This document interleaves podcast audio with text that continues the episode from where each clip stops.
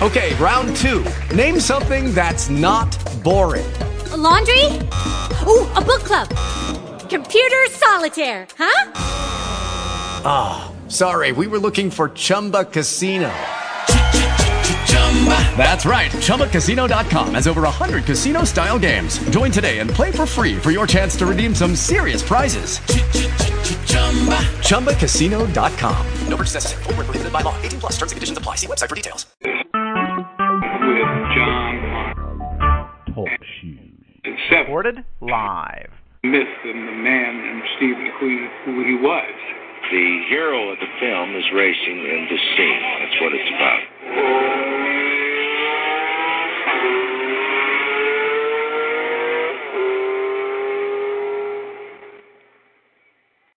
We had the star, we had the drivers, we had an incredible array of technical support. We had everything except the script. He's heard that the, the script isn't entirely finished. We're waiting for the end of the race to finish the script, to finalize the script. But we do want to adjust our story to the way things happen that we actually photograph. It's common in Hollywood to start without a script. It's not the right way, it's not the economic way, but it's common. And anybody who says it's not hasn't been there. They had done it once before, Sturges, McQueen, and my father. They had done it on The Great Escape. And it turned out well. And after Bullitt, my father said the studio would have written him a blank check just to produce the phone book if he wanted to. We have uh, the, the best people in the business with us. Bob Relyea, he's our executive producer. John Sturges, who's our director, is probably uh, is the biggest director in America and is probably one of the best in the world. So with all those things going for us, uh, plus Steve McQueen and Le Mans, I think uh, we've got a picture that's going to make an awful lot of money and make a lot of people happy. This is the story of racing, man. This is the guts. Glasses, all right. Case. All right. Okay, okay. You got motor racing, and you got Steve McQueen. What do you got? You got everything. Le Mans was going to be our number one picture for the year. It was a sure thing for Hollywood. This could not miss.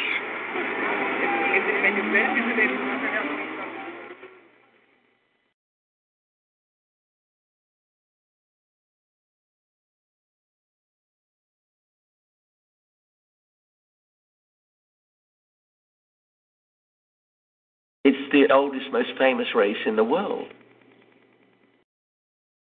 As you arrived at Le Mans and come up beside the cathedral, suddenly the adrenaline was starting to get your stomach. That was when I realized there was the Le Mans. I knew we were driving into the unknown. You're going to be driving it at speeds that a racing car's never been before. It was terrifying.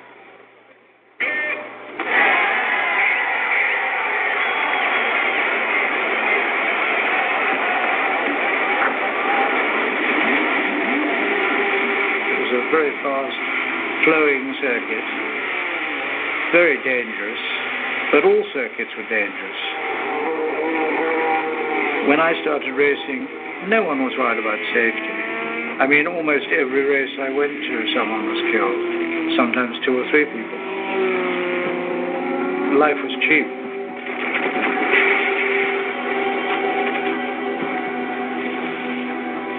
Those cars weren't very safe. They were like sharp knives. If you had an accident, they cut you to pieces. The car catches on fire, and that's the end of it. We have trouble. We have trouble out at Bayside Drive. Cedar Smith Brewing. There is a problem. You don't have time to make two decisions. You have time only to make one. It must be right. You are sitting in a motor car that maybe has 600 horsepower and 30 gallons of gasoline. So you know that if you crash in this vehicle and impact, this could be disastrous.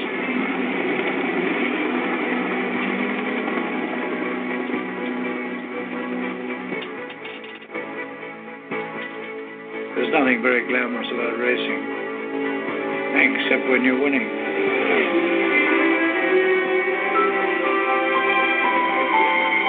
You get to the end of the race, you're leading the race. You're almost in tears couple of laps, just hoping you can get across the line. Here they come, toward the checkered flag. Ford wins the 1969 24 Hours of Le Mans. And you don't get a situation like that in life very often, you know.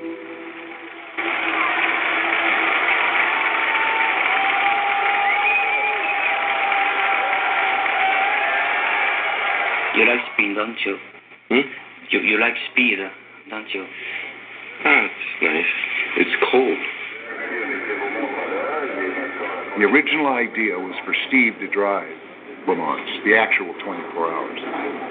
The real question here is this is Steve McQueen, and we are wondering whether or not Steve McQueen will run in the race.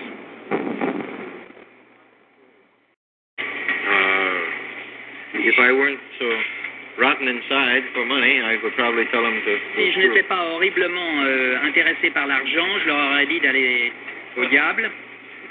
But I need the money to make the film. Mais j'ai besoin de l'argent pour faire ce film. They will not race at Le Mans. Et je ne courrai pas aux 24 heures du Mans. It was too big a risk. And if something were to happen to him in the actual race, that would put the film on hold and probably never get done. That's how much it meant to him.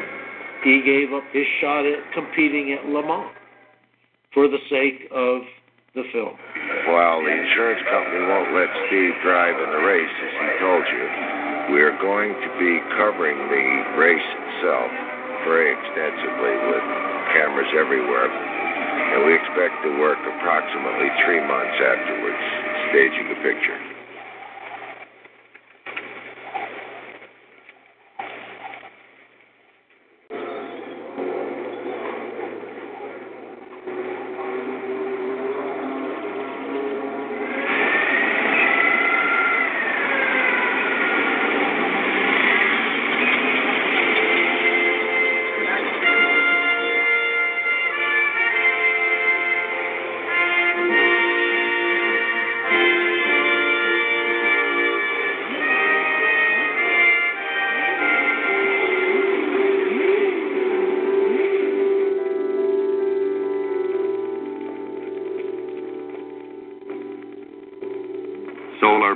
Readied a camera car for the race.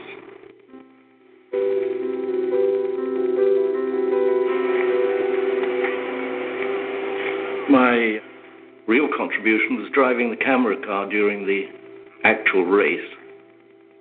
It was the car that Steve and Peter Revson had finished second at Sebring, and then they converted it to carry three cameras, one in front, two at the back. When the camera car was being fixed up at Le Mans, Steve was all around that, and you could see written all over his face, I want to be sitting where you are sitting and take this race on.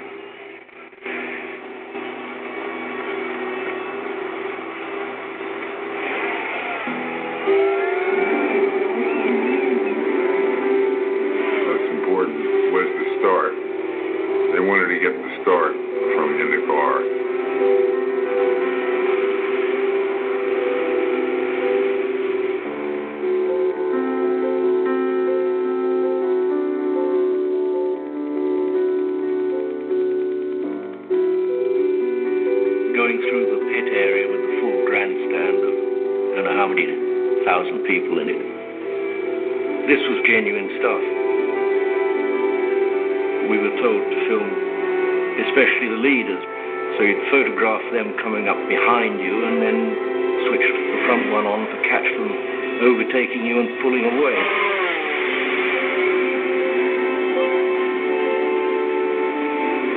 Unless they'd had all the footage that they got, they could have never made the film. They were brilliant.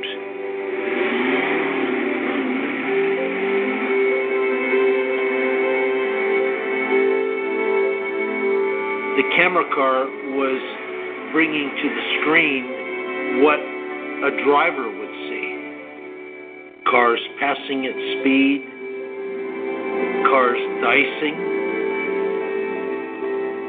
all part of the vision. Here it is,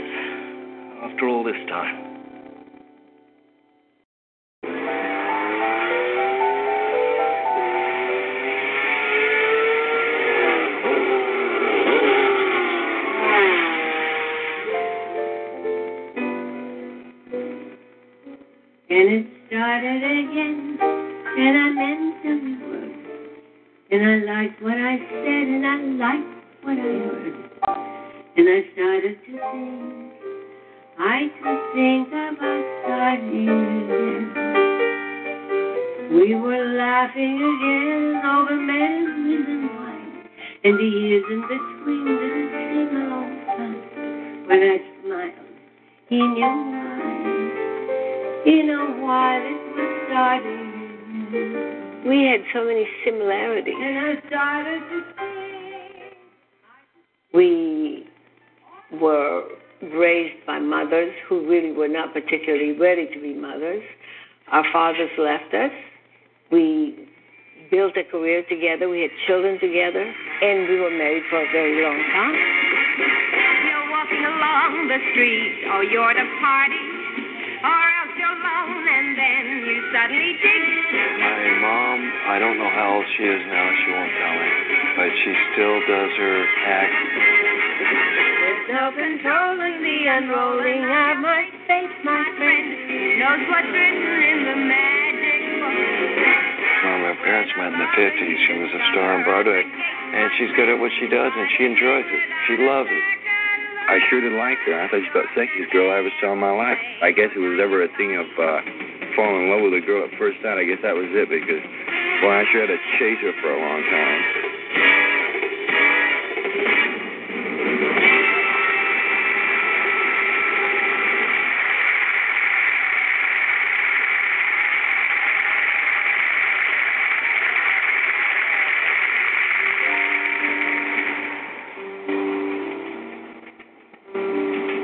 Our destiny to be together. I walked out of Carnegie Hall, and he came right to me and he said, "Hi, you're pretty." And I was stunned, and I said, "Well, uh, you're pretty too."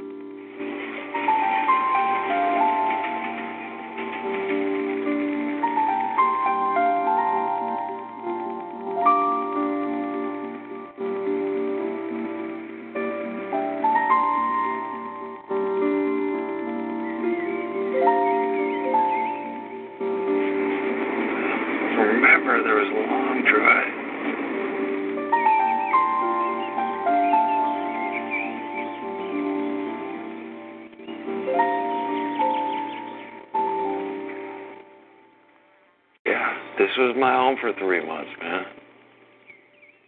The people, I guess my dad or Solar rented it from, they lived on that floor there. And they had kind of a nutty daughter, if I remember. We pulled in here and she was chasing a chicken around, and she had a fucking axe in her hand. And she grabbed it and cut its fucking head off right in front of us. It was the first time I ever saw a chicken run around with no head right here. I had come from Brentwood. I didn't want to go to Le Mans. However, because Chad had been doing badly in school, I said, okay, if you improve your grades, we'll go. And uh, he did. So I had to go. I used to wait right out here. See Dad's Porsche coming up. The fact that you're here with a leg that hurts and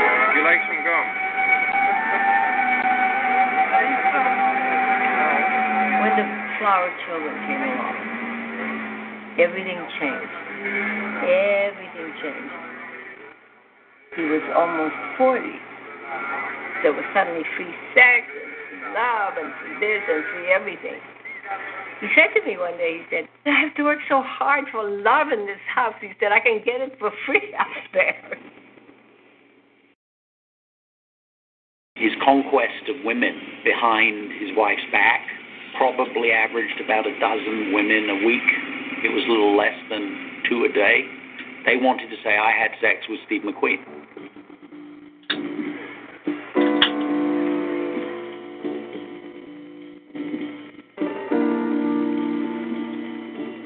He loved cars, liquor, women, and he was interesting and cool and dangerous. See, they liked the danger in him. Whatever Steve's activities might have been when he had a break in the afternoon, so to speak, uh, you know, uh, his trailer was never empty.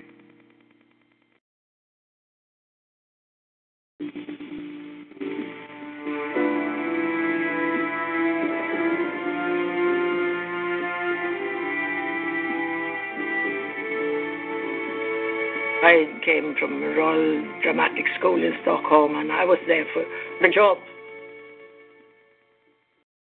Only if you'd like. He had something hidden. Uh, maybe that also made him attractive on the screen. And that's something, as a woman, that's something I want to get to know. I don't know who cast her. Think Steve had an eye for her. She appealed to him. She was an attractive lady.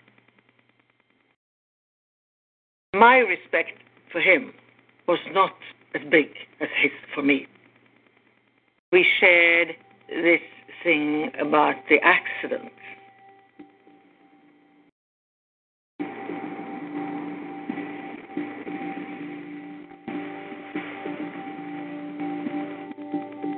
I had worked for Steve about two years almost before we did Le Mans.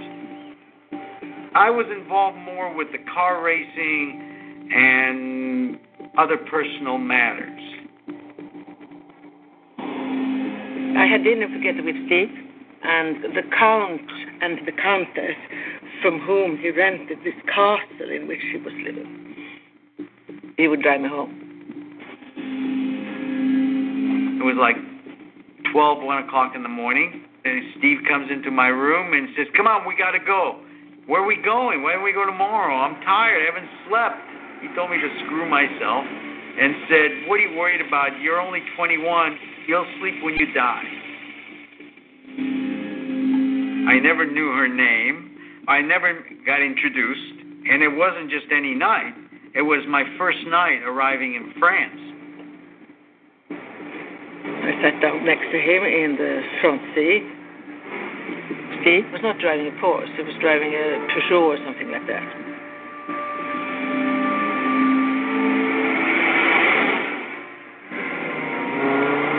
He was driving like a maniac. And it started to rain.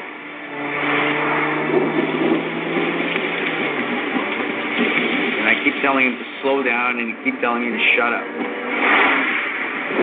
Suddenly there was curve. He drove at the side and rolled over the field.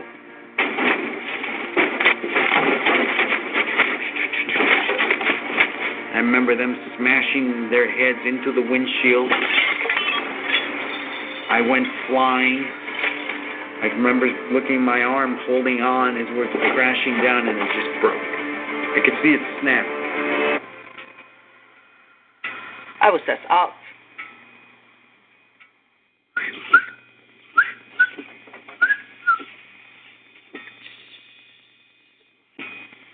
And I remember reaching up and opening the door and pushing the door open and cut. Steve thought that I was dead because I was lying there. The water, the light rain, woke him up. And he said, What the fuck happened? Holy shit, what have I done? Oh my God, she's dead. Is she dead? Of course, I'm, my arm's like this. I mean, just hanging. And she comes to. She seemed okay, not too bad. He didn't have a scratch. They didn't dare to call an ambulance. Because uh, they didn't want this to get official, of course. We saw a little farmhouse. Steve says, There's a car there. Let's go hot wire. And all of a sudden we heard the dogs barking. And this French guy comes out in a pajama and he's got a shotgun, an old big gun in his hand, and he's screaming in French something.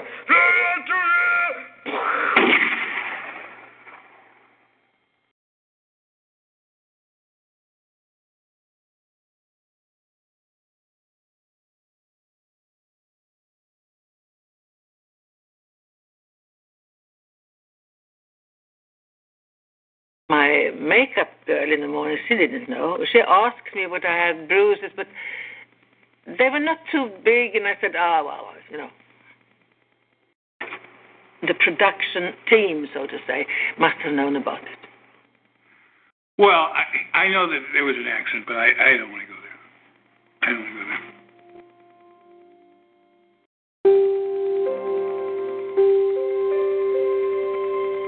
I took the rap. They said that I was the one who caused the problem, but the fact that Steve was with the girl was never revealed. You just have to protect Steve. It's no big deal. Nobody got killed. Don't worry about it. It's part of our jobs. What would have happened if it had been on the headlines just before we started shooting the movie, saying Steve McQueen, the great driver, had an accident with with young actress. I mean, could you imagine?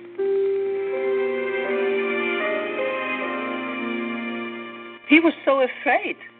I could see how scared he was that I would ruin him and his production. He said to me, I'd appreciate if you don't talk about this. So I said, no, I won't.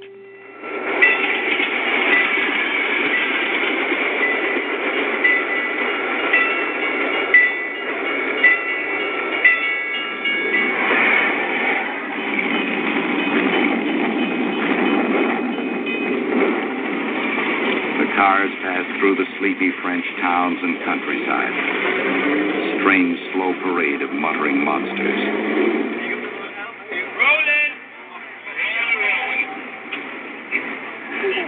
McQueen was trying to achieve something that hadn't been done in mainstream films about a sport that he had a true passion for. He really wanted to break through and do a film that was as authentic as you could possibly get. He wanted to put the person in the theater, put them in the seat of a race car. He wanted them to feel what he felt as a driver himself. That was always his intent. Les, uh, I think this is the first time this sort of a production has been undertaken. Yes, it is. This is the uh, first time anything like this has been filmed. Things with this car and the mounts on the cameras on it have never been used before. They're entirely new mounts, entirely new concept of the way to shoot a race, uh, racing film. So far, everything is going so beautifully, it's almost unbelievable. They were able to achieve camera mounts on automobiles that never before I've ever thought of being used. To be able to get the feeling of speed on film, helping us crash what we call the film barrier. When Steve talked about breaking the film barrier, he was using language that Hollywood didn't use. Nobody ever thought of doing it that way. What he was trying to do was give the total visual experience. I'll tell you, Steve was ahead of his time with his vision.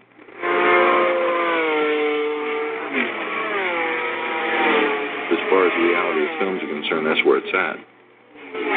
That's where it should be. He wanted it shot at race speeds.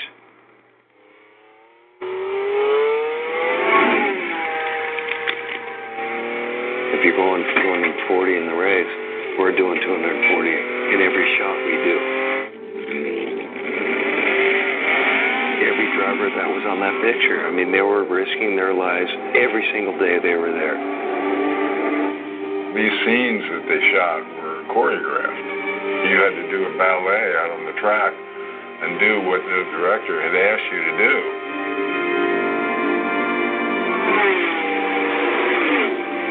Making of the film was in many ways a lot more dangerous than the race.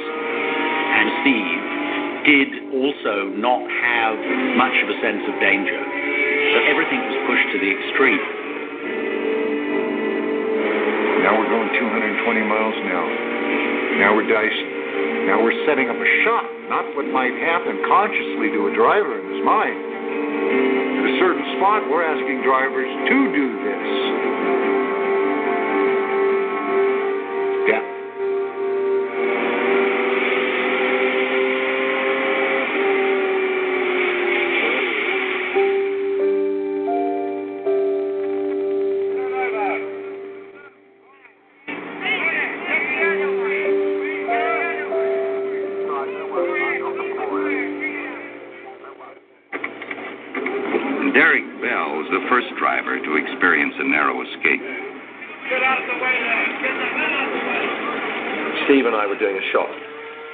Suddenly the car sort of just exploded. We sort of went up in flames in my face.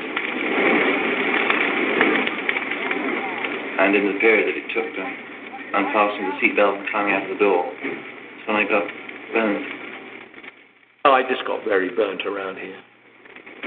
It could have been a lot worse, you know. I mean, it could have been, I could have been dead just as easy eh? as that.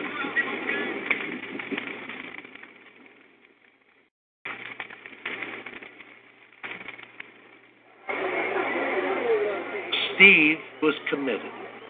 He put his butt on the line, let's put it that way. Every day we shot with him in the car. How can I get this shot?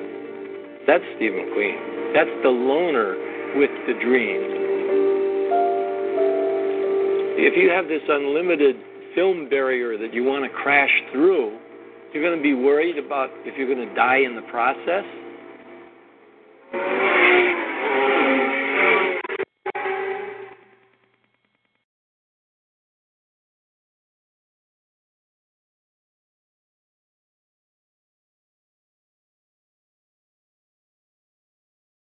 In the film, I played the, race car driver. I drove for Ferrari, and Steve drove for Porsche.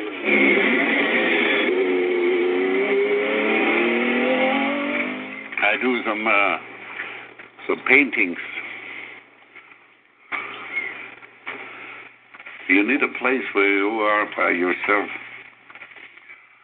And of course, uh, Steve is here too, you know.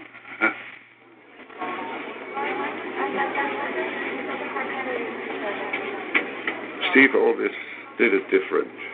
We were talking about reading, and I said I don't like reading too much. I mean, I read my scripts, and oh, I don't like either. He said, I only read one book in my life. He said, a book about Alexander the Great, and I was very impressed by one sentence. He said,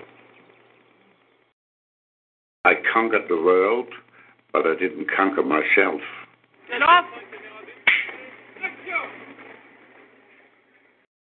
Who are you?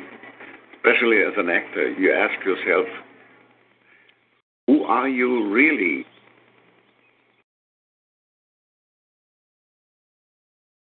Sometimes I had the feeling he was always searching for something.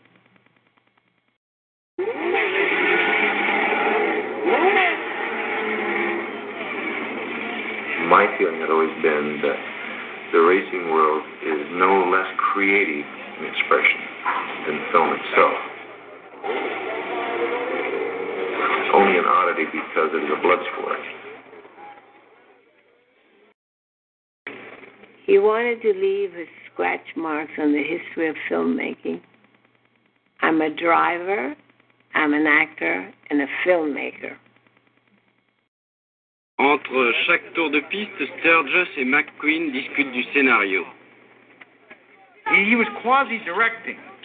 he would say, "Look, it'd be great to get a shot like this." It caused quite a bit of conflict with John Sturges. This will be a serious film in the sense that romantic interest will be kept down to a minimum. This will concentrate on sport car racing and the 24 hours at Le Mans. Is that right? Well, I'll go with you that we concentrate on the race, yes. Whether anything else is kept to a minimum or not, I don't know. Steve was an executive producer. He outranked Sturges. This was not the same McQueen that worked with Sturges on The Magnificent Seven or The Great Escape. You've got to believe in what you're doing. I believe in what I do. And if I'm shooting my best shot for me, then I'm doing my best for the audience. But my obligation's got to be to myself.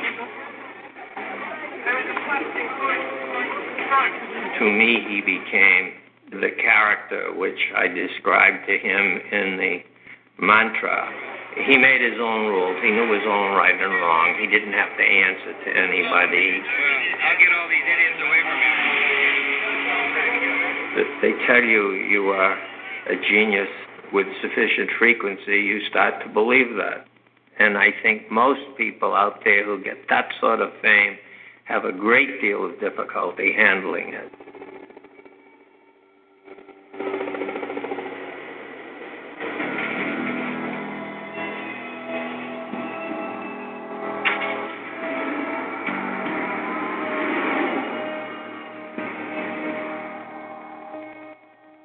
It was a wild time.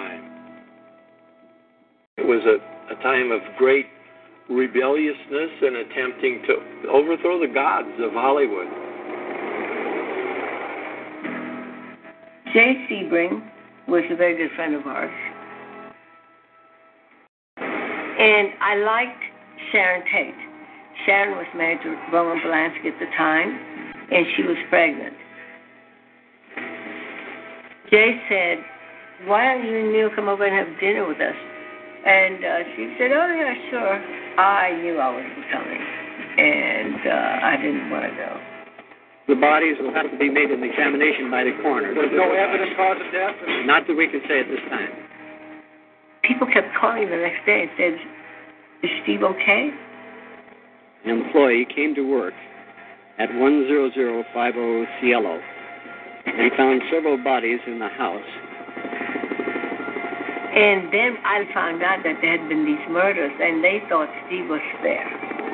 The tentative identification of the persons are as follows Sharon Polanski, Jay Sebring, Steve was supposed to be at the party, Abigail but he ran into a lady or something and didn't show up. Wojtek Frykowski, and another man who is unknown. Is there anything scrawled on the front door of that house? What? I can't answer that question. How you doing, Charles? Good. How are you this morning? His name was Charles Manson, and he had a gang of misfits. Body's badly mutilated. This I'd rather not discuss. I'd never heard of people being massacred the way they massacred these people.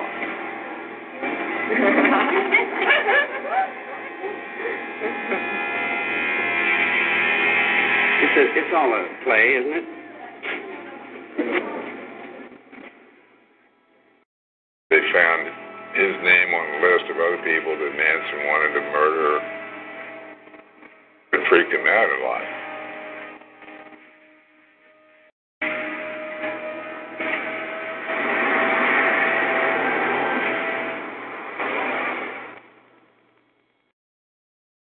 Dear Eddie, this Eddie Rubin was our uh, attorney. As you know, I have been selected by the Manson Group to be marked for death.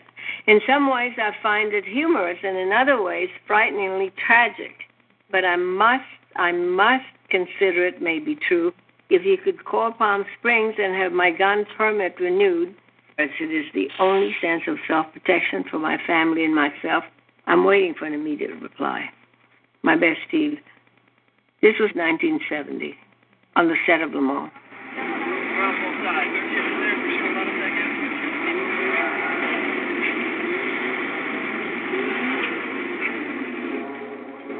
Steve was already what I would call in a heightened state, extremely paranoid.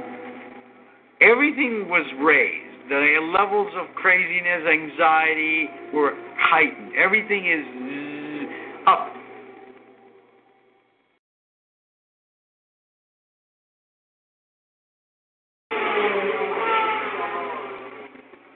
He was never the same at any one point. That marriage was fraying at the seams, you know. When they appeared on set, they appeared arm in arm. They appeared devoted. But you could also see in Neile's expression a certain wariness to the whole situation.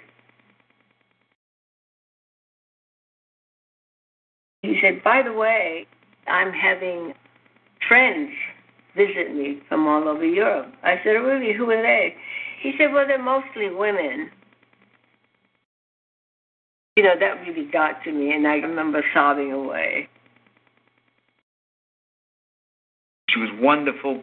She was a smart woman. I would say to him, You're going to ruin your marriage. What is wrong with you? Until one night, I told him I had gotten even with him. Steve asked Neile whether she'd ever had an affair. I said, Well, as a matter of fact, I said, Yeah, I have.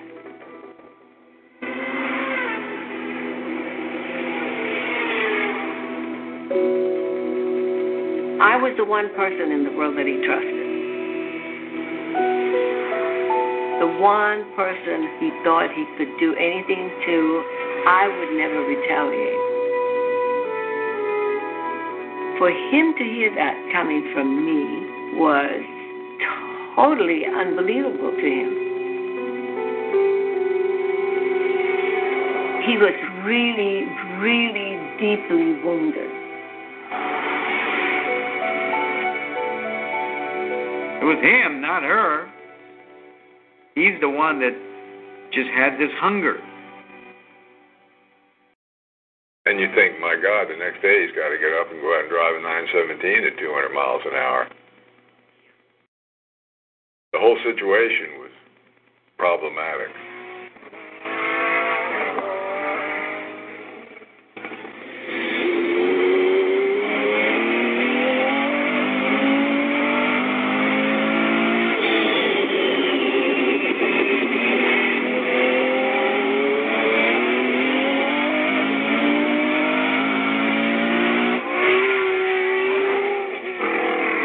The one thing he wants to do is what we were doing.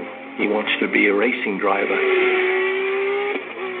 It's a combination of trying to use a motor car and yourself as one complete unit. It's really an umbilical connection between the two, the man and the machine.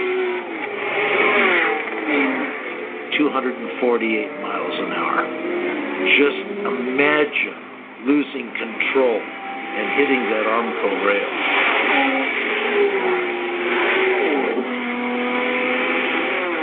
Racing, it, it's life. Anything that happens before or after, just waiting. That's a good sentence for Steve. Sometimes I have the feeling it is like this.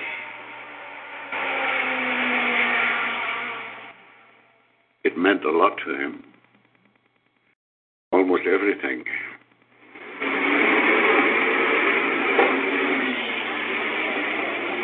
Scene where we get out of the car after two hours of driving. And of course, you sweat, you know.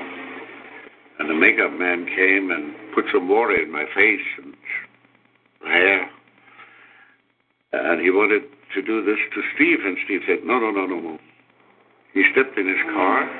He drove a couple of rounds, got out of the car. He was sweating naturally. And he said, Siggy, look at this. It's swollen here, the vein. So that is the perfect thing.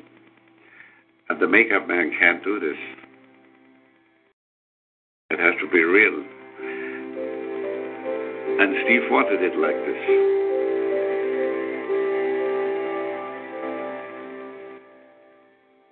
As an actor, if you get in a position to be able to have control, or as a filmmaker, you must carry your project, carry all the way through to the end. That means you can't give up, you can't let a thing go. And nobody will make a decision for you, nobody's smarter than you are.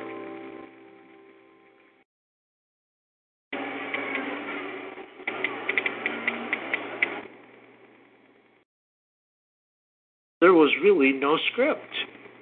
I mean, we were winging it. In the meantime, until we got somewhat of a script, we were shooting just footage. Hollywood, is a formula they like, and they like to stick to it. They wanted to have more of a love story. My dad wanted cars and realism. He had a mental picture of a documentary, something that was pared down to give you the total experience of what was going on. People like myself felt Le Mans would make a great background for a dramatic story.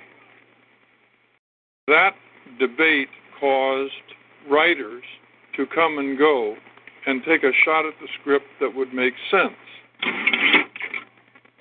They were called dueling caravans because they were lined up next to each other. Who could get the latest new script on Steve's desk first? He was trying to write the great American novel when he was trying to write the script. And because the first sentence written wasn't the greatest sentence ever written, he couldn't get himself to that point. Putting it down on paper. Everybody that went to the box office back then said, "Oh, he's going to win it. He's going to win it." So let's let's throw a little wrench in this. I'm going to give him something different. Okay, walk into this caravan, you see this girl you haven't seen in a long time, and she looks up at you and says, Hello. What would you say? Hello? And he said, Not necessarily. That was the lowest point for me. I thought, We're never going to get a script.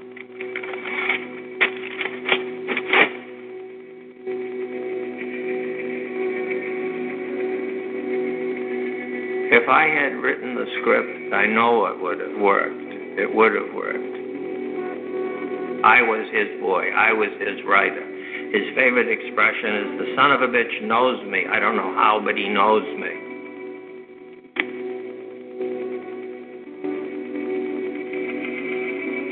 The meeting took place in Steve's home.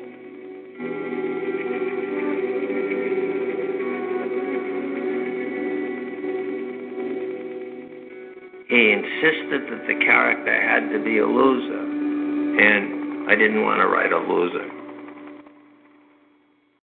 You have to remember, I was also a star. I thought I had a right to insist on my position. He just wanted to lose in that movie. And I don't know why. Steve wanted to have something more than just Steve McQueen doing Steve McQueen on film. You're talking about something he wanted to do that was more important than acting. You shouldn't argue with a superstar, even if you helped make him a superstar. I was the highest paid screenwriter in town when I went to that meeting, and after that meeting, the phone never rang again.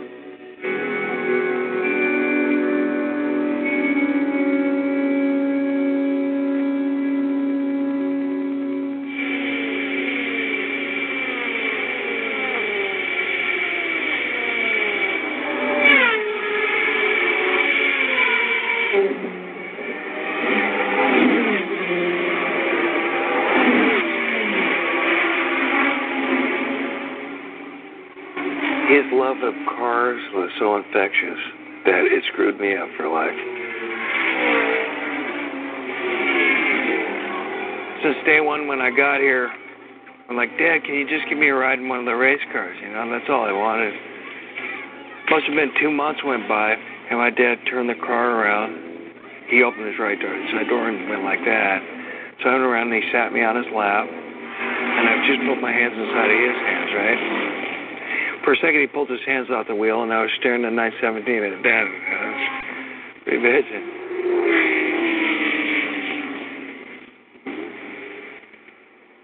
Yeah, baby.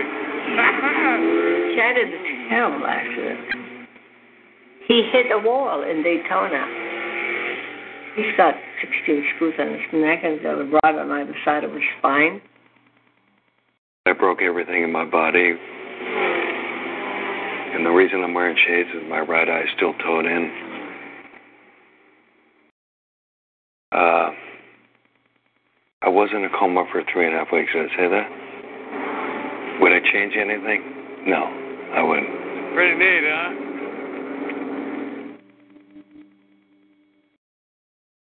There is nothing better. Nothing better. I mean, motorsports is the strongest drug in the world.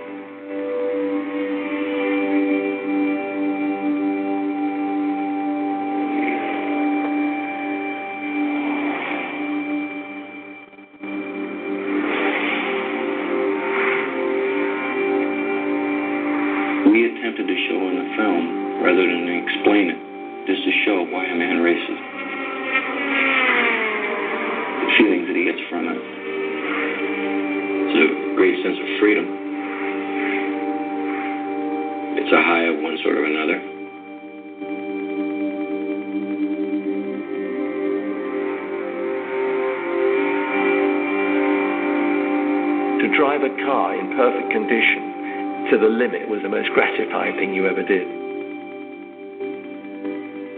It's almost like a ballet with a car going through the corners.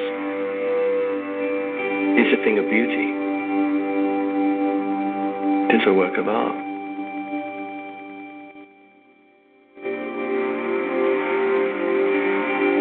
I went 330 kilometers per hour.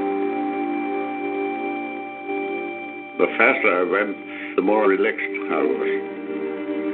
But when it's finished, you have the time to think, and then you are glad uh, that nothing happened more. It overtakes drivers without them knowing it. The freedom of an eagle floating in the sky was something that racing brought to him.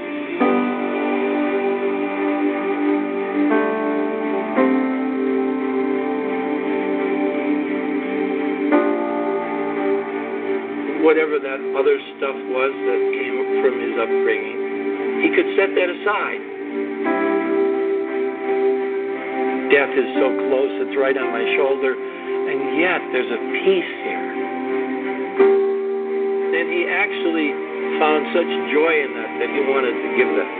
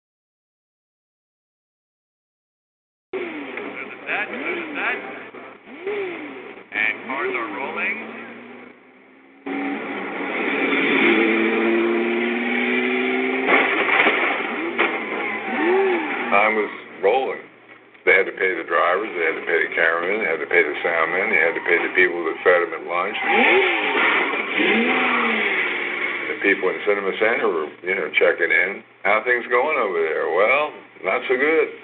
We ain't got no story. We were approximately a million and a half dollars over budget. And the studio was expecting a Steve McQueen movie to bail us out, and we didn't have it. We were going to make the most expensive documentary in the world if somebody didn't talk. Everybody was looking for the same thing, with one exception. With one exception, that would be Steve McQueen.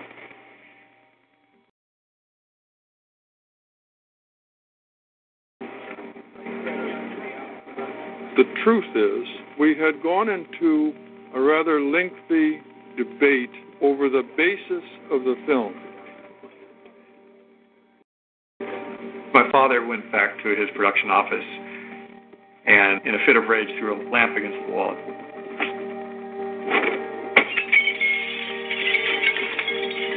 He said, This picture's fucking out of control, you know. And it was at that moment that he turned and saw Bob Rosen reclining on his couch reading a magazine. Wrong guy was in the room. Bob called the studio and said, We got real problems now. They're falling out among themselves. I don't remember that happening. Could it have happened? Yeah. But it wasn't like a revelation. Everybody knew the picture was out of control. Cinema Center's answer was, We'll take the picture over. Now we call the shots and we make the decision. We don't care which script you make, just make one of them. And you, Steve, will lose your salary, will not get your points. You have nothing to do with this picture except act. We don't got no picture. Last night, they took the picture away from us.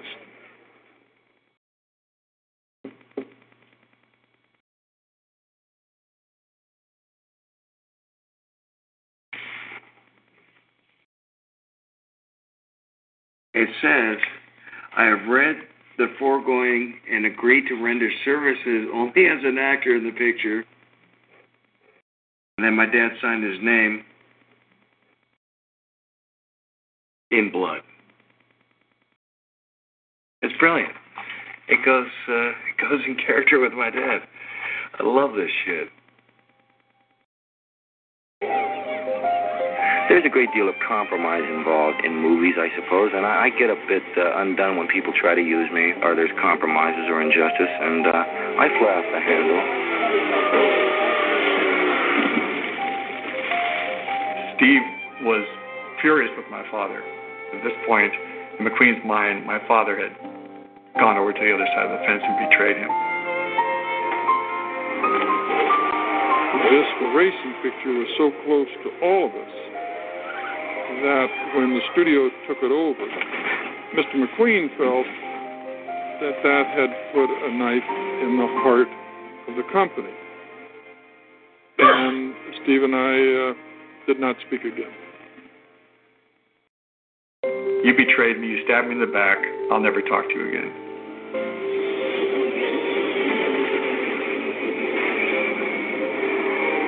Loyalty was a big thing with my dad. If my dad felt in any way that he had been burnt, that was it. I don't think my father betrayed Steve, but I think he felt, again, as a business person, as a professional, that that was going to be the course it was headed for no matter what. Thanks very much, Barbara. Yeah. Thank you very much, Mr. Sturges. John came to me and he said, I'm going to quit. And it came about because of the relationship with Steve. John Sturges was brought in to make a theatrical motion picture with characters and a story in it.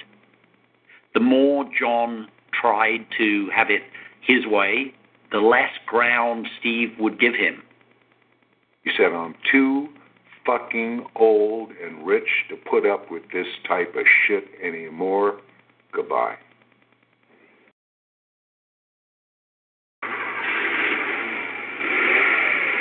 Now, here we are halfway in the production and they don't have a director. Now what?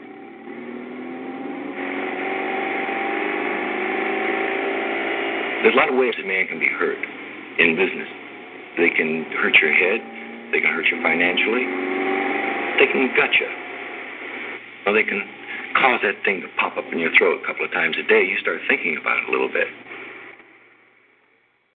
He was nothing but success up to the point of Le Mans. Everything that he did turned to gold. And now Le Mans, everything turned to shit.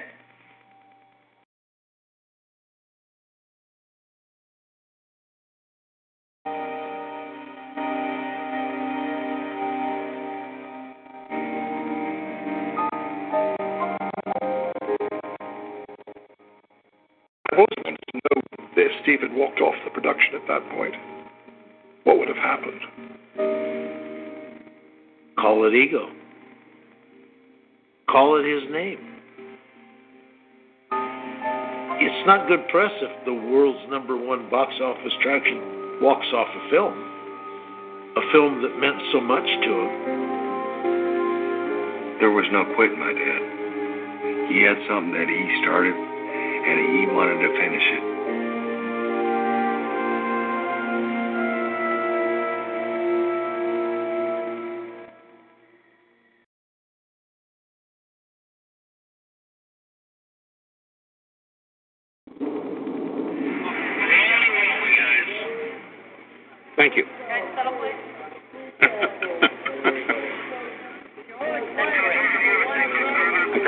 Monday morning, and Jerry Henshaw comes in and says, How would you like to go to France? That's how it happened. They had no story. They knew that Steve was never going to win the race. About what they knew. I can see him now with the glasses and that sort of funny hat he wore all the whole time. He wasn't this mogul, this great icon of the movie world. He was a guy called Lee Katzin who nobody had heard of. Poor old Lee didn't know the front of a car from the back, so that wasn't helpful. McQueen hadn't chosen him, didn't like him, wasn't impressed by him, and he was obliged to work with him. They did a take in the pits, and Lee said, One more, please. Steve got up, and he said, Listen, asshole, I'll tell you when we get one more. Move to your next shot, and if I like it, I'll show up. The problems of individuals' egos were there. It wasn't a lot of fun that way at all.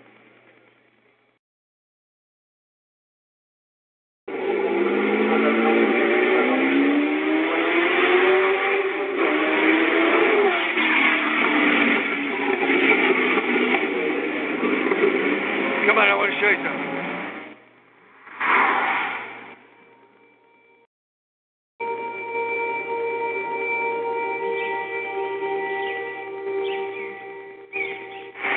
Come on, walk.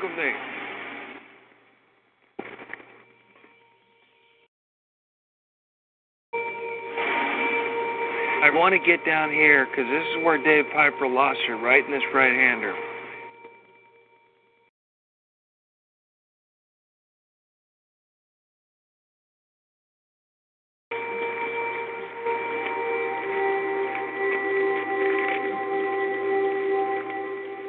We'd been filming in the morning.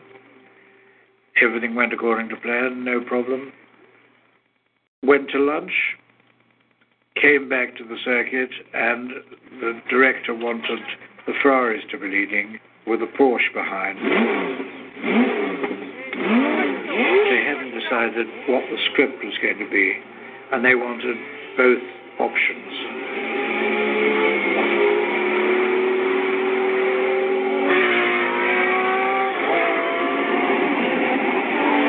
Drove just as I'd driven in the morning.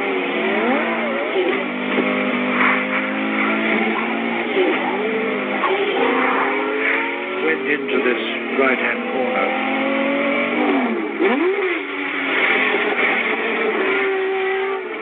The back end just went.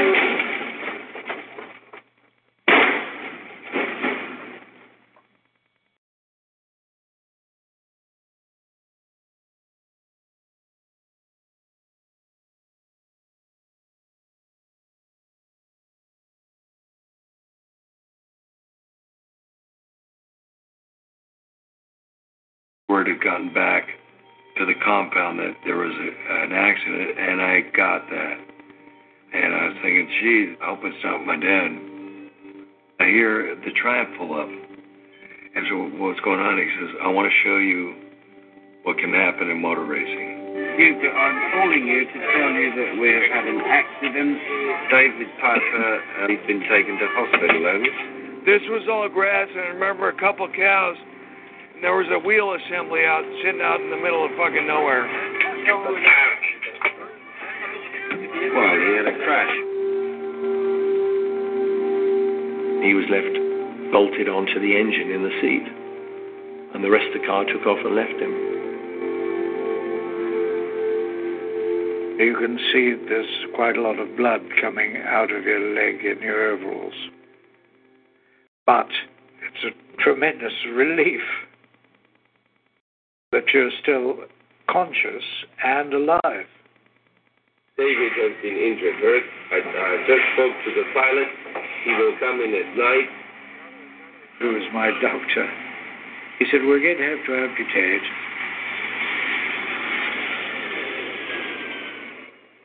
I said, Well, take it off four inches below the knee and I'll take my chances, you know.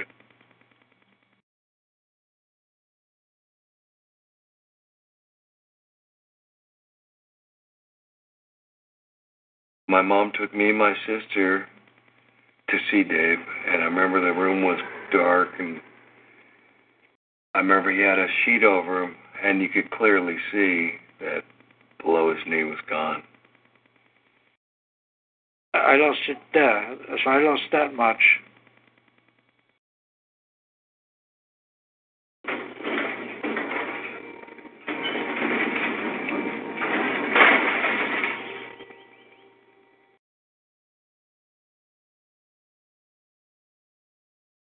Would your accident have happened if a proper script had been in place?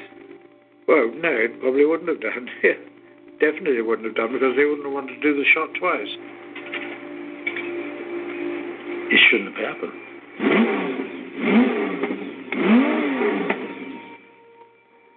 With David Piper, Steve was very, very aware and very worried about it. He'd think it was his fault. It's his film. The buck stops at the top.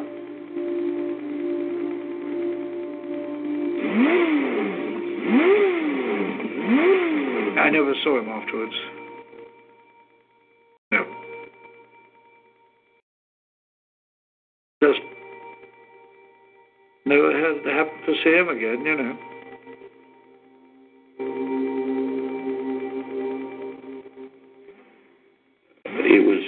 That took us four months to shoot. It was very difficult. We had a couple of very bad accidents. It was the most difficult film I've ever done.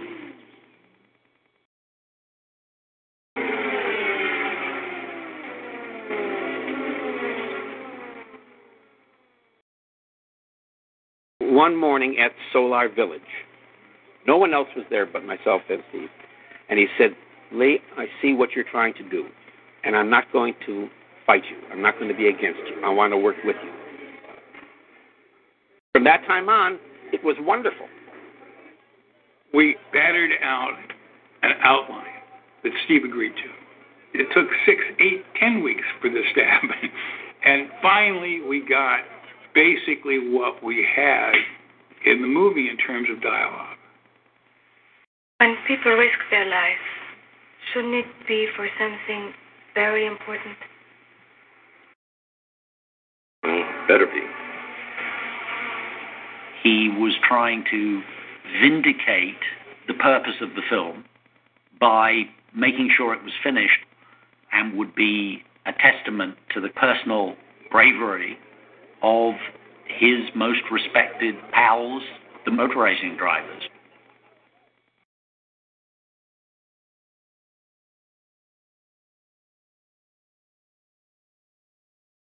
It was late October or November, and uh, the tree had turning yellow. It should be within 24 hours, everything, you know. So they had to paint the leaves. Ah, my goodness. In November 1970, filming finally wrapped. Three months over schedule and about one and a half million dollars over budget.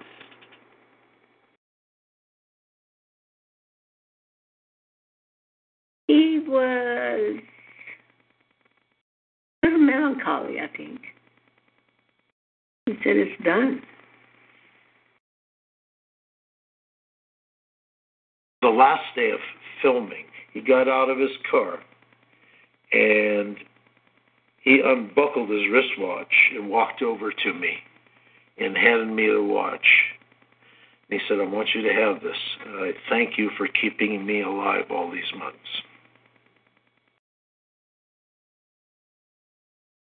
Le Mans is close to me. I love motor racing. It was a film that was very, very close to me. And we all hope it turns out well. Camera number three, marker. Camera number four, marker. Camera number five, marker. We now have speed on all cameras. I will call action and then it'll be a count of ten. If anything happens to me, Allie gets my pickup truck. You guys hear me all right? All right, the fire brigade ready? All right, now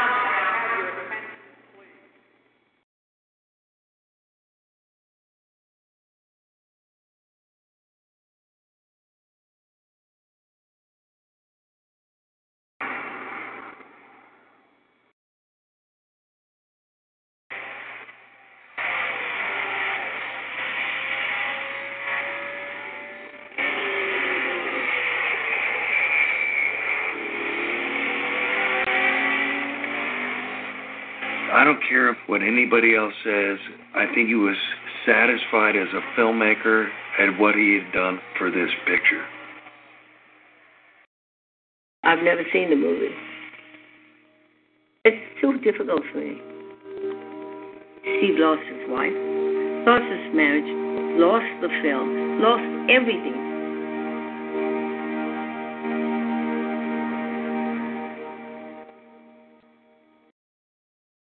That loss at that point in time, I think it really speaks to how deeply he he cared about that project and how it was so tied into his persona and his soul that I think he sensed that if it wasn't going to happen on that film, it wasn't going to happen in his lifetime. Being an actor is a gas. Being a movie star is a pain in the ass. And when that happens, you stop your personal growth. And that's the thing that I suffered from. When he wanted to give back, Hollywood wasn't there for him. He had this vision that came out of his heart. I don't think any of those other movies came out of his heart.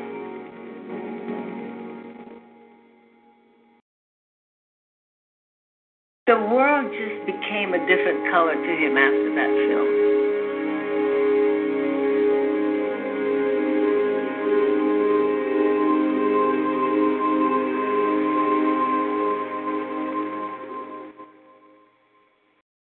Le is the turning point in his life. When he left Le he turned his back on the sport. The zest he had for driving fast had gone.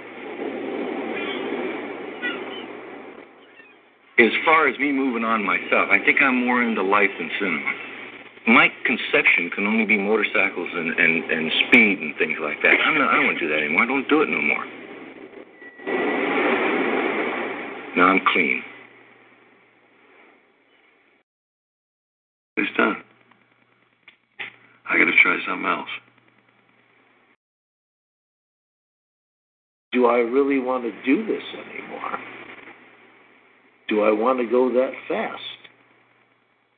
And I think with David Piper's accident, an awareness of the vulnerability was in his psyche.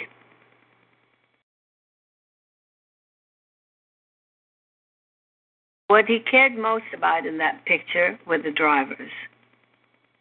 He loved the drivers.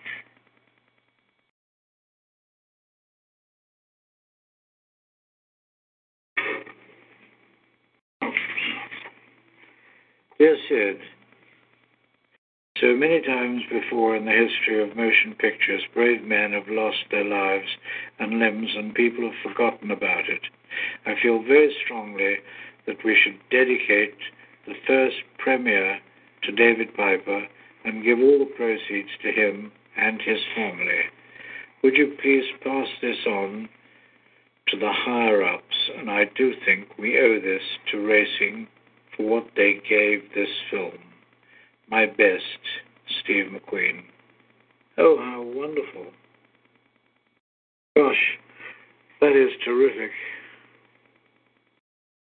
I really lost touch when I was in hospital. You know, I never heard of anything like this. Oh, very nice.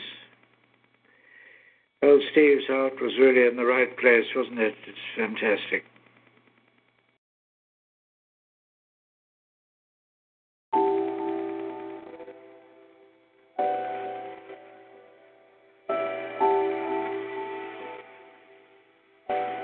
I just wanted to get it down on film, what I thought it was all about. And uh, I guess it's going to be up to the audience to decide whether I was right or wrong.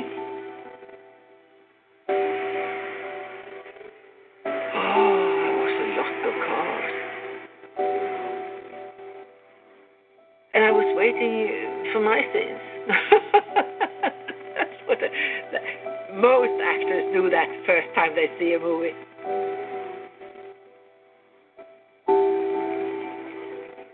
I was disappointed. I could never see how it was going to be a roaring success at the time because there was no script. But then I saw the film two years ago and I went, God, that's brilliant. It's the most wonderful documentary of one of the most glorious times of motor racing on the greatest track in the world. From an actor's point of view, lousy. But from his point of view, from a driver's point of view, lovely. And from a car's point of view, beautiful.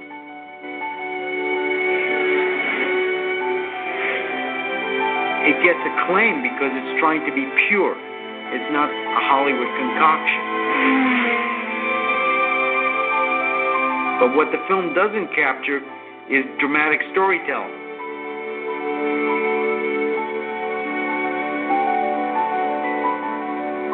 Problems, you know, they vanish in all the years.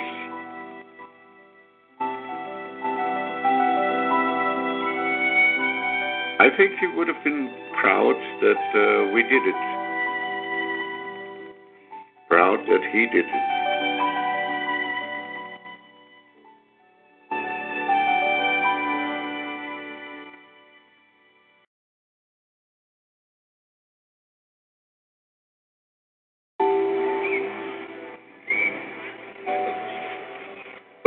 Now is a cult is following this picture.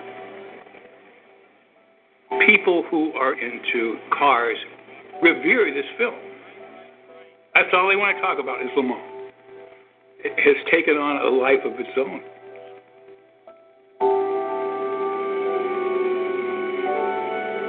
the thing that Steve did that moved cinema forward was his absolute insistence on authenticity. You just have to say, you went for it, guy. I say power to him. They still are not able to capture what we captured inside those cars with the real drivers today. Steve McQueen, he had no fear.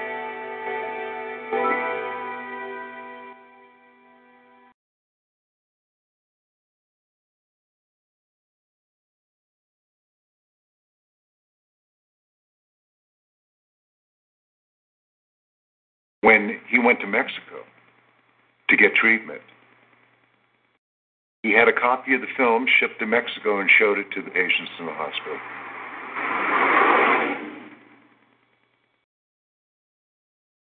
I think it was his last goodbye to everything.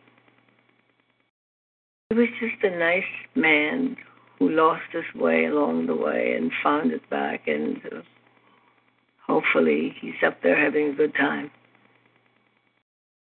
Like I used to say, safe travel, honey.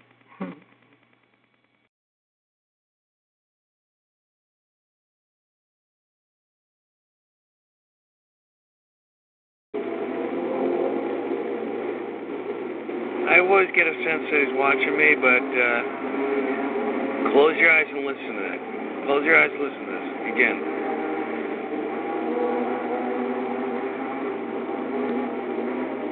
That's what my dad envisioned. Bring that to life. But I think today he would say, ah, now you guys finally get it.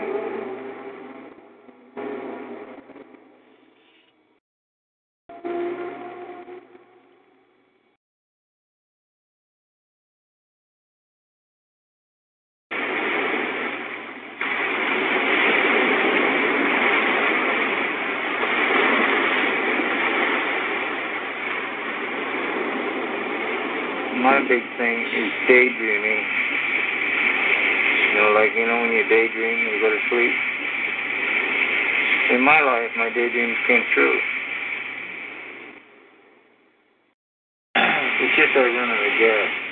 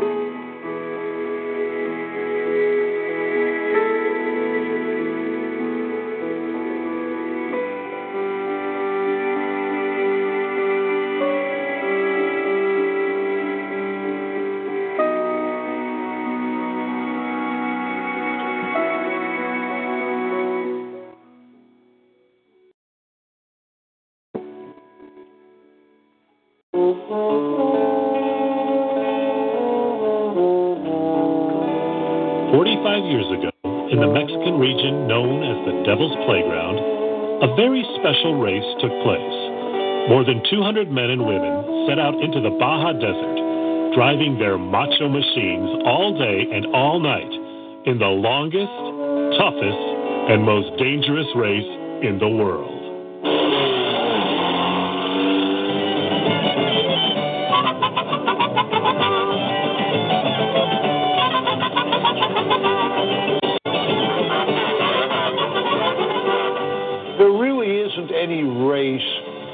Really compares with the Baja 1000 in 1969 and 1970 era.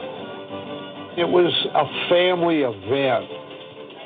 You didn't have to be a Grand National uh, champion or a Formula One driver to compete and do well in this race. We had one of the first female teams of drivers that were able to run the race, and there was good feelings between the drivers. They would tease each other, they would congratulate each other. Who's Parnelli Jones?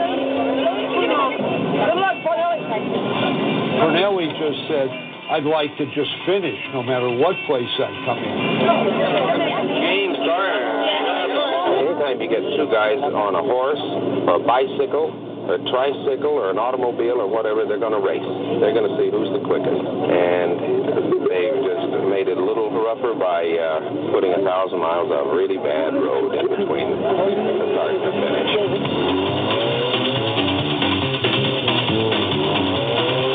This morning for breakfast, I had two eggs, over easy, and a half a quart of vodka.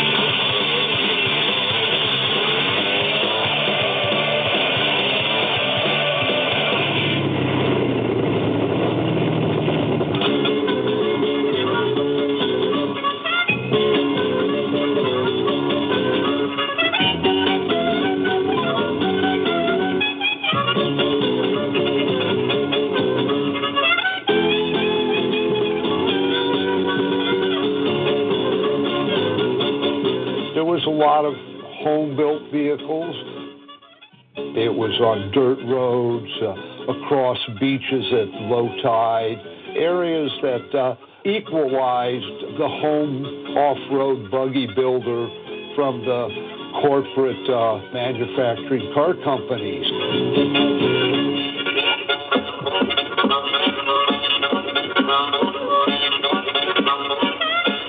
Not the sophistication that today's races have. The teams really got along and uh, joked with each other and had fun at the pit stops. It was more the individual as much as it was the machine. Anybody got anything to eat? That's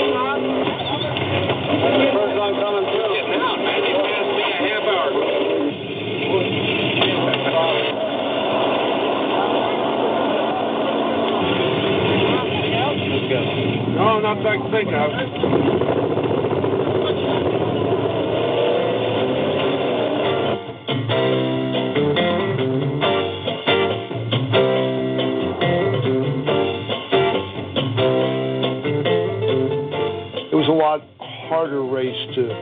Stay in than it is today. It was necessary to know the terrain. There was areas where there was no road. It took a huge amount of logistics to prepare for the race in those days. The uh, aerial work was all controlled by the aerial cameraman. There was no remote heads, no gyros. It was a hand-picked crew. We used sleeping bags and uh, the dirt as our bed uh, when we were filming. There was no motels or motorhomes involved on our part.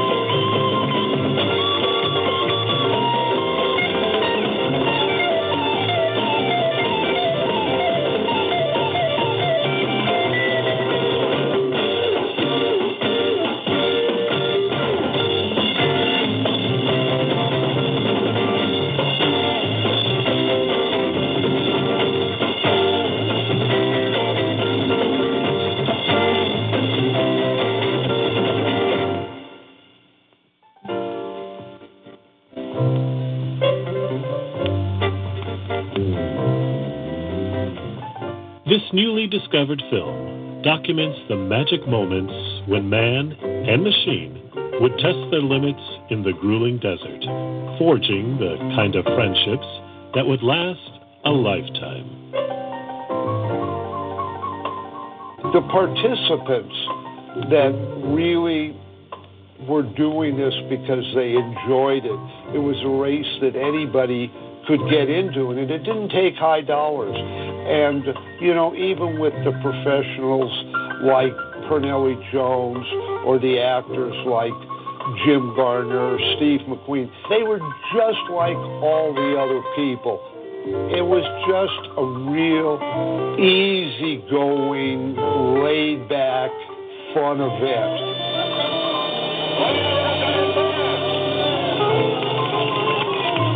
The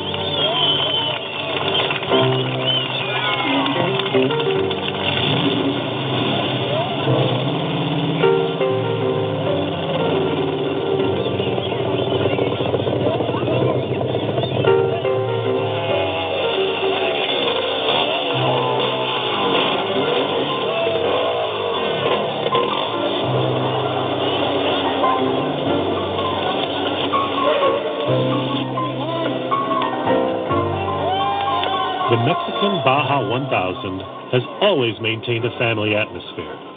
Now, spanning three generations, it brings together young and old racing fans to a four day rally from Ensenada to La Paz, known as the happiest race on earth. It's an experience they will never forget, and one that's not found anywhere else in the world.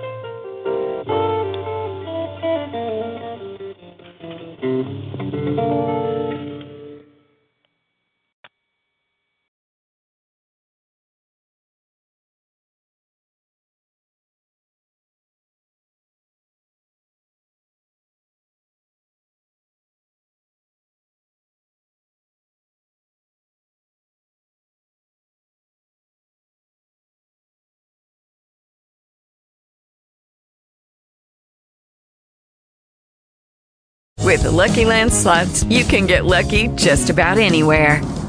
This is your captain speaking. Uh, we've got clear runway and the weather's fine, but we're just going to circle up here a while and uh, get lucky. No, no, nothing like that. It's just these cash prizes add up quick. So I suggest you sit back, keep your tray table upright, and start getting lucky. Play for free at LuckyLandSlots.com. Are you feeling lucky? No purchase necessary. Void where prohibited by law. 18 plus terms and conditions apply. See website for details.